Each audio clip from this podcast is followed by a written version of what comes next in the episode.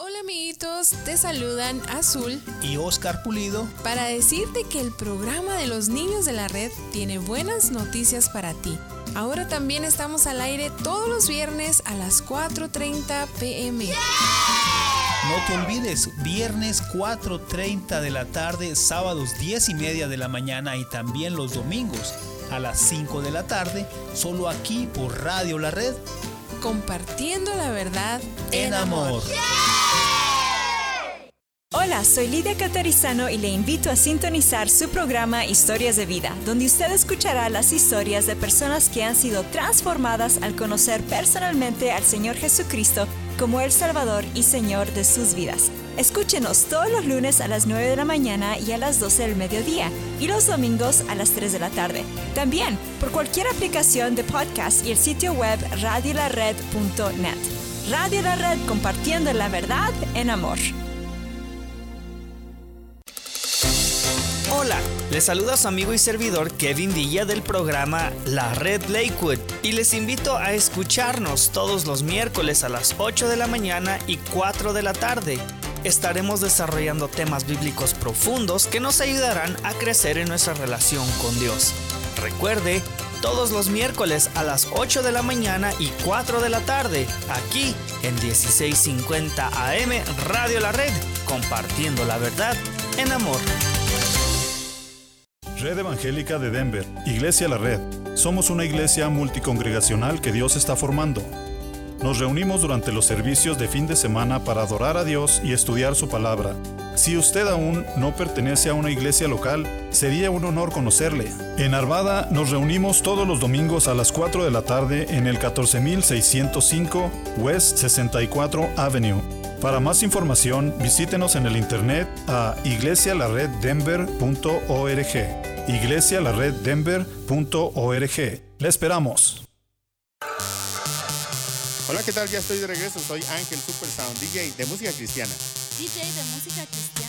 Sí, soy Ángel Super Sound, DJ, y puedes invitarme o contratarme a tu boda al 720-327-5099 y puedo tocar en tus 15 años, evento de la iglesia, conciertos, etc. Ángel Super Sound, DJ. Angel Super Sound. 720-327-5099, 720-327-5099. Angel Super Sound. ¿Sabías que la Biblia nunca menciona que la fruta prohibida en el jardín del Edén fue la manzana y solamente dice que tal fruta era agradable a los ojos? Usted acaba de escuchar datos que le ayudarán a observar de una forma más precisa y profunda de lo que aprendemos en la Biblia para que podamos entenderla mejor y poderla aplicar sabia y apropiadamente. 1650 AM, Radio La Red, compartiendo la verdad en amor. A continuación, Té con Elsa. En 1650 AM Radio La Red con sus anfitrionas Elsa Catarizano y Lilia Velo. Compartiendo la verdad en amor.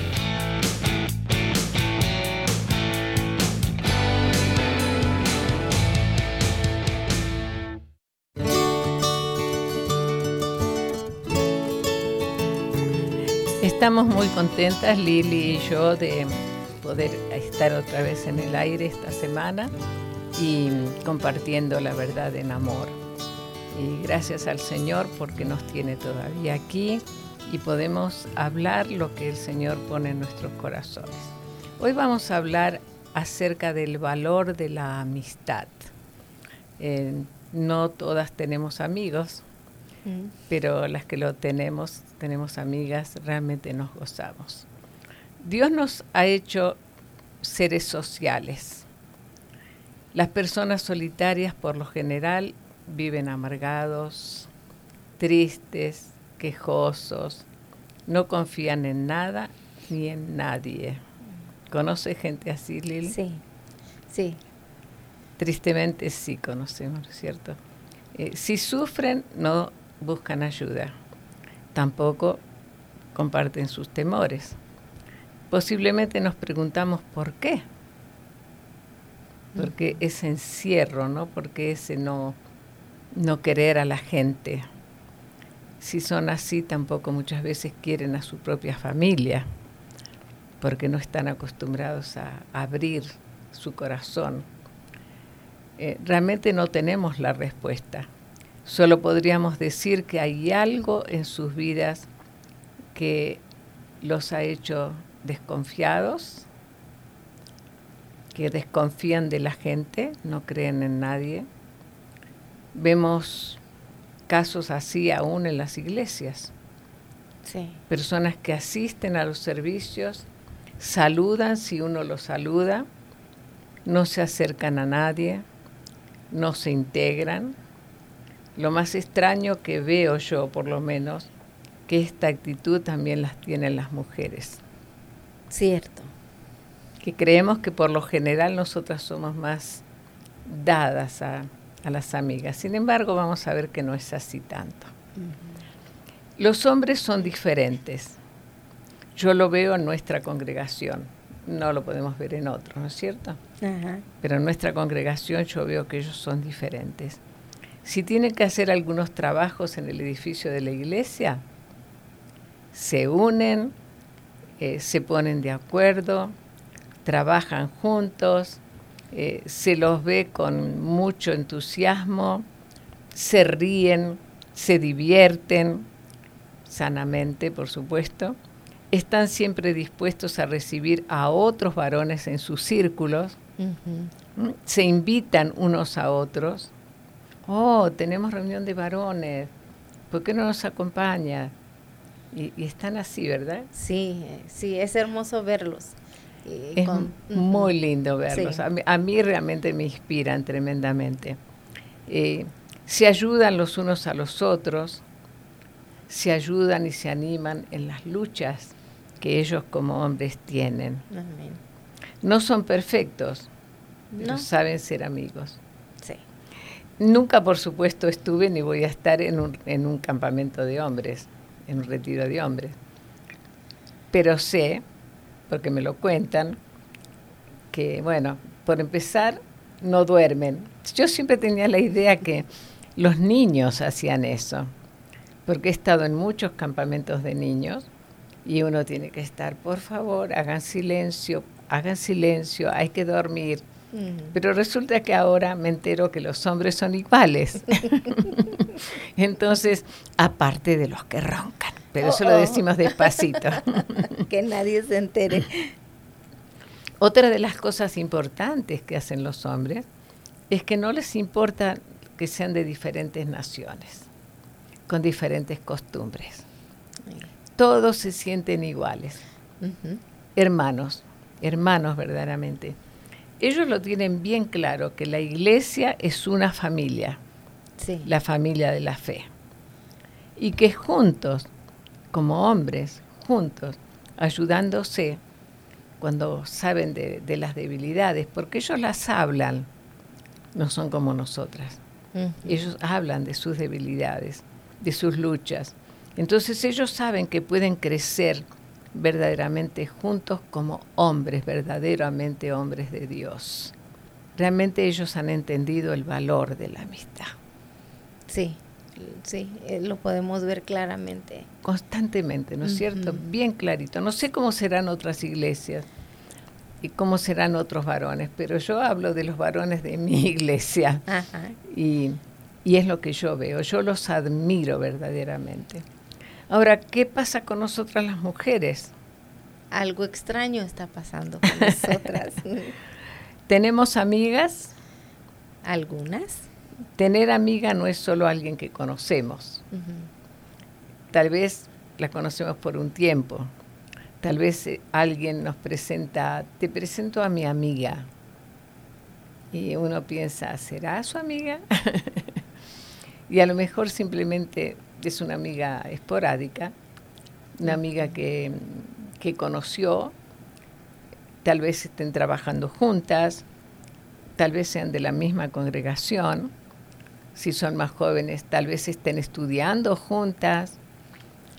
O tienen hijos en la misma escuela. También, ¿no es cierto? Y entonces dicen, claro, mi amiga, te presento a mi amiga yo entiendo que esas personas no son amigas, son conocidas. Compañeras, conocidas. Sí, cosas así, ¿no es cierto? Eh, realmente ser amiga de alguien lleva tiempo. Sí. Ser una verdadera amiga, ¿no? Sí. Lleva tiempo. Una amiga, dos amigas, digamos, no van a tener los mismos gustos. Mm. No vamos a tener las mismas ideas. Mm, mm. Aunque a lo mejor seamos de la misma congregación. Ajá. Pensamos diferente, somos diferentes, Sí. vestimos diferentes. Sí. Hay- tenemos muchas cosas nosotras que, que son muy diferentes, gustos diferentes, pero si nosotros llegamos a entender cómo podemos tener una verdadera amiga, ¿qué es tener una amiga? ¿Hasta dónde podemos valorar que es necesario que tengamos una, una persona que sea amiga nuestra? Yo me imagino que todo lo que hablamos acerca de los hombres, que es real, que lo vemos, pero no me imagino que todos sean amigos íntimos. No. Me imagino que ellos también. eh, es como casi decir como en el matrimonio, ¿no? Uno se busca, eh, se va dando cuenta que hay una atracción especial del hombre y la mujer. Y pienso que por alguna razón los hombres también, y nosotras como mujeres también, cuando vemos ciertas personas y las vamos conociendo, nos vamos dando cuenta, bueno, con esta a esta persona le puedo confiar. ¿no? Sí, es verdad. Entonces nos hacemos más amigos, Sí. estamos más cerca, nos interesamos más. ¿O acaso Jesús no era, bueno, él, él más adelante vamos a ver que él dice, ¿no? Que somos sus amigos si hacemos lo que él manda. Sí. Pero ¿a cuál de los apóstoles el Señor se acercaba más? Juan dice que a Juan. Él mismo dice que él era el discípulo amado. Él dice. Parece que es orgullo de parte de Juan. Y uno dice, bueno, pero Jesús tenía preferencia. Yo pienso, no. Cuestión de relación.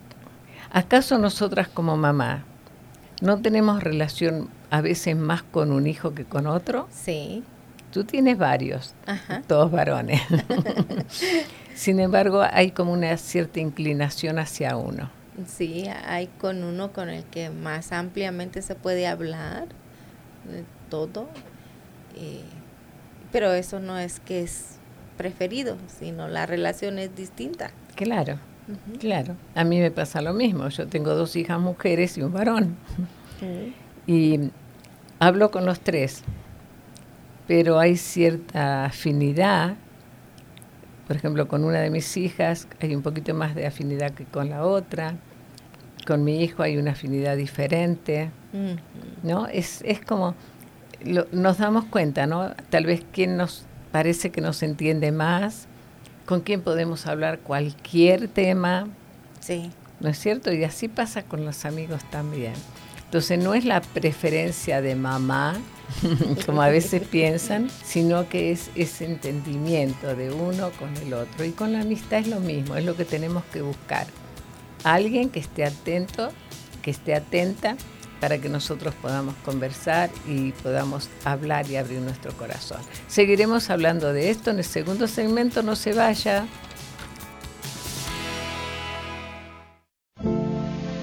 Littleton. Jesús se interesa por ti. 1650 AM Radio La Red para todo Colorado y para todo el mundo a través de radiolared.net. Compartiendo la verdad en amor.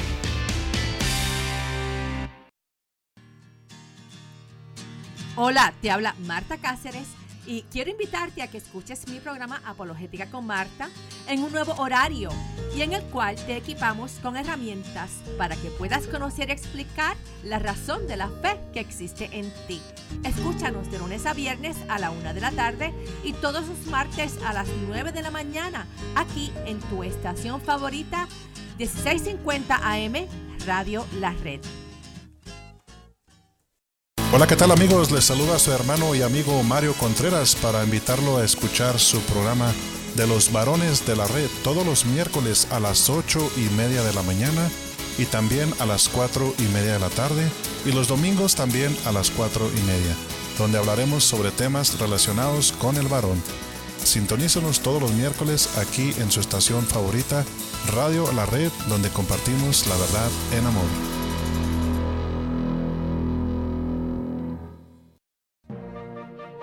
Escucha su programa La Escuela de Ministerios de Colorado, todos los sábados a las 2 de la tarde, donde usted disfrutará aprendiendo con nosotros lecciones de las diversas materias compartidas por el doctor Daniel Catarizano.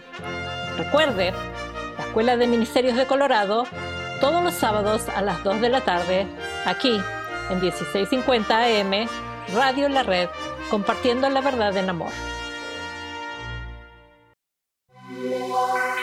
Pastor, mi esposo es adicto al trabajo. Ya parece una visita más que un miembro de nuestra familia. He escuchado esto más de una vez, pero ¿es acaso malo tener un sueño ambicioso por el cual trabajar? Evidentemente no. Los sueños que indican un deseo de progreso son positivos y la ambición por verlos realizados es una buena ambición. El problema surge cuando la ambición se torna en algo nocivo para la salud espiritual, emocional, familiar y aún física. Es necesario mantener un equilibrio en todas las cosas. Hay que considerar cuál es el precio de nuestros sueños y si existe un acuerdo con el resto de la familia en cuanto a los sacrificios que demandan lograr ese sueño, ya sea una carrera, una casa mejor, un automóvil mejor, etc.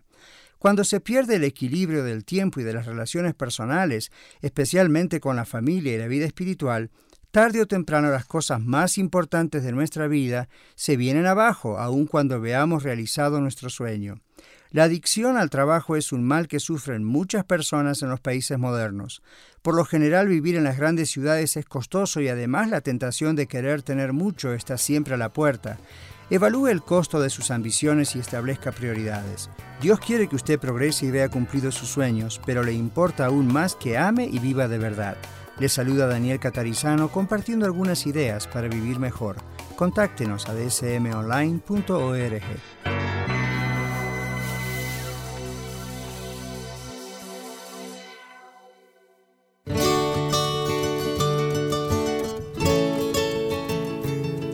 Hola amigas, gracias por continuar escuchándonos.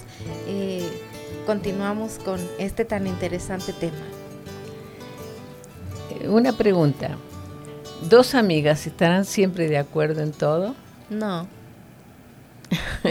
Entonces se pelean. No, no se pelean, pero sí se dejan ver eh, los errores que hay que corregir. Ah, ok. Así es, ¿no es cierto? Eh, son dos personas diferentes. Somos dos personas diferentes, como digo siempre en cuanto al matrimonio, ¿no? Somos dos personas diferentes. Con una verdadera amiga no vamos a esconder nuestras tristezas. Muchas veces porque aunque no las digamos, la amiga se va a dar cuenta.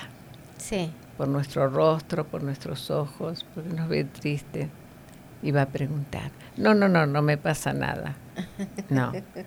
A una verdadera amiga le vamos a decir, la vamos, vamos a compartir. Sí. Compartimos nuestras vivencias. Podemos contar con nuestra amiga y ella con nosotros. Porque no es solamente, ah, es mi amiga, me tiene que comprender. No. Yo también tengo que comprender a mi amiga. Sí. Cuando, cuando es una verdadera amiga es así, ¿no es cierto? Entonces, eh, podemos contar con nuestra amiga y ella con nosotras. Tenemos una, ver- una verdadera amiga. Tener una verdadera amiga es un valor inigualable. La necesitamos. Sí. Y tal vez pensamos, bueno, pero tenemos hermanas. Es distinto. Es distinto. Sí. es distinto. Las dos tenemos hermanas, no Ujú. sabemos que es diferente. La Biblia en Proverbios 17, 17 tiene un versículo también para esto. En todo tiempo ama el amigo y es como un hermano en tiempo de angustia. En todo tiempo ama un amigo. Nosotros diríamos para ahora, para nosotros, en todo tiempo ama una amiga. Y así es. La verdadera amiga nos ama como nosotros amamos también a nuestra amiga. Es un amor puro, ¿no es cierto? No busca sacar provecho de la amistad. Y como sigue el versículo, es como un hermano en tiempo de angustia. Siempre que estamos angustiados por la pérdida de un ser querido, ante una enfermedad que nos aflige, sea lo que sea, necesitamos a esa amiga querida que comparta nuestras tristezas. Eh, yo tenía cuatro hermanas, tres de ellas mayores y una menor que yo. Todas teníamos muy buena relación como hermanas, todas nos amábamos y nos cuidábamos. Pero con una de ellas teníamos un acercamiento mucho más profundo. Eh, al estar las dos casadas, mis otras hermanas también estaban casadas, pero nosotras vivíamos más cerca la una de la otra y podíamos compartir tantas cosas, muchas cosas. Teníamos diferencia de edad. Mi hermana era mayor que yo, pero teníamos un acercamiento tremendo. Estábamos en dos iglesias diferentes. Y bueno, ella venía a casa, realmente más que yo a la de ella, pero vivíamos allí, casa por medio. Mm. Y entonces ella venía y yo ya me daba cuenta, cuando mi hermana eh, iba a abrir la puerta, yo la veía a través de mi ventana y yo ya sabía que venía con un problema. Entonces entraba, mi hermana era todo lo contrario de lo que soy yo. Eh, no era ni mejor ni peor. Es decir, yo soy muy pasiva y mi hermana era un terremoto. entonces entraba y ella me decía, tengo que hablar con vos, me tenés que, hacer, me tenés que ayudar. Hay una pregunta que te quiero hacer, así en ese tono. Y yo decía, bueno, tranquila, sentate, vamos a hablar. Y entonces ahí me venía con ¿Y por qué hacen esto? ¿Y por qué el pastor dijo esto y esto y esto y aquello? Bueno, vamos a ver. y ahí compartíamos, ¿no? Y así como compartíamos cosas del Señor, compartíamos cosas de los hijos. Ella justamente tenía un hijo, bueno, vive el hijo, no, pero ella no, pero tenía un, hijo que era, tenía exactamente la misma edad que mi hija Susi. Ah, tenía nada más que 24 horas de diferencia. Eh, parece que hasta en eso nos pusimos de acuerdo. y entonces ella venía y me contaba, claro, el de ella era un varón. Oh. Entonces venía y me contaba yo no tenía varones todavía cuando, cuando pasaba esto, ¿no? Pero ahí hablábamos. Teníamos una amistad, realmente una verdadera amistad, siendo que éramos hermanas. De tal forma que en una oportunidad, eh, yo aquí en, este país, eh, paseando con, con mi hijo, encontré un cuadrito que decía, Dios nos hizo hermanas, nosotras nos hicimos amigas y me gustó tanto ese, eh, no era un texto, era solamente un cuadrito. Me gustó tanto, tanto que yo lo, compré y en mi primer viaje a Argentina se lo llevé. Y realmente lo sentíamos, las dos sentíamos lo mismo. ¿no? Entonces, eh, luego tuve también, tengo realmente una amiga.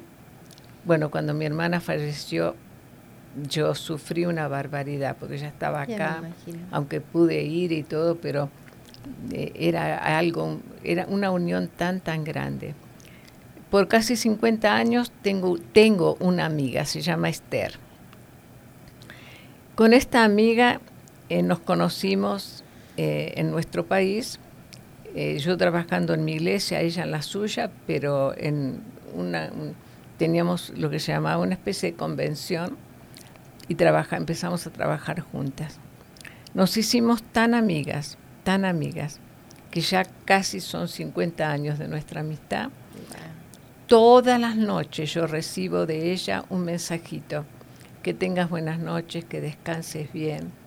Todas las noches sin faltar. Ah, qué hermoso. Y a la mañana cuando me levanto, el primer mensaje que encuentro en mi teléfono es buenos días, espero que hayas descansado bien.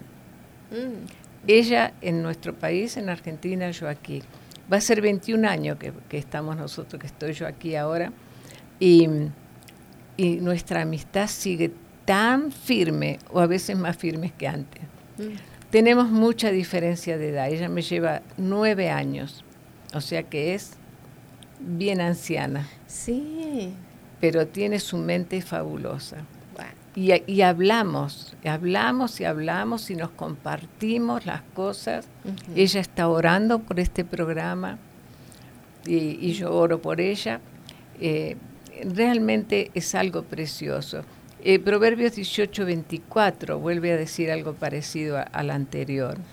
El hombre que tiene amigos ha de mostrarse amigo, y amigo hay más unido que un hermano. Así es. Entonces, no tenemos que esperar, si yo dijera, Esther es mi amiga, eh, y yo le llamo mi amiga del alma, eh, Esther es mi amiga, pero yo qué tengo que hacer? Mostrarse amiga. Mostrarme amiga, ser amiga de ella también. Y nos vamos alentando mutuamente, constantemente. Entonces, eh, tenemos que trabajar para tener esa amistad. Tenemos que, realmente no se hace amigo así nomás. Por eso decía al principio, ¿no? No somos amigos ocasionalmente. No.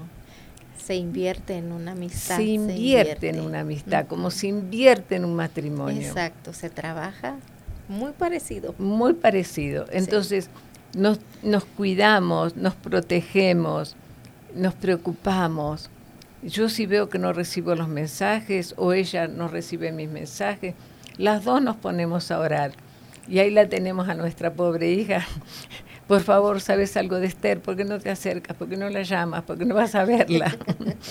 y, y, así estamos, porque nos, nos amamos realmente. Claro. Tengo una hermana que es menor que yo, eh, que vive, todavía somos las únicas dos. Yo no tengo esa comunicación con mi hermana. Mm. Y sin embargo es mi hermana de sangre. Sí. Y tengo más comunicación con mi amiga, que no es mi hermana de sangre, es mi hermana en Cristo, pero no es mi hermana de sangre. Entonces, si no podemos tener esa amistad, si no sabemos cómo hacer para tener una verdadera amiga, tenemos que orar y pedirle al Señor que el Señor nos dé esa amiga, porque nos va a hacer bien, porque es bueno tener a alguien en quien confiar. Sí. Porque si encerramos lo que nosotros tenemos en nuestro corazón, si lo tenemos nosotros y nada más que nosotros, terminamos siendo personas amargadas. Así es. También tenemos que aprender a no ser quejosas, porque si yo fuera una persona que tengo, que tengo mi esposo a mi lado y tengo problemas con él y llamo a mi amiga solamente para quejarme, que no sabes, y que no sabes, porque así somos las mujeres, lamentablemente. Uh -huh. Entonces cansamos a la otra persona. Sí, es verdad. Entonces tenemos que ser sinceras, tenemos que hablar, pero también tenemos que ser positivas. Y el Señor nos dice en su palabra, allí en Juan 15, versículos 13 y 14. Nadie tiene mayor amor que este, que uno ponga su vida por sus amigos. Vosotros sois mis amigos si hacéis lo que yo os mando. Entonces hay una forma, ¿no es cierto? Somos amigos de Jesús, pero debemos obedecerle. Sí. En este caso, ¿no es cierto? Uh -huh. Entonces, no voy a obedecer a mi amiga, pero me enseña que debo respetarla. Sí. Que tengo que respetarla, que tengo que amarla y que tengo que fomentar esa amistad. Sí. Y hay hombres que tampoco entienden eso, que piensan que, bueno, el amigo tiene que estar eh, para él y, y, bueno, y que lo tiene que ayudar y le tiene que dar si le falta, pero él no da nada. Uh -huh. Entonces es algo mutuo, pero tenemos que darle valor a la amistad Así. para no ser personas solitarias, amargadas.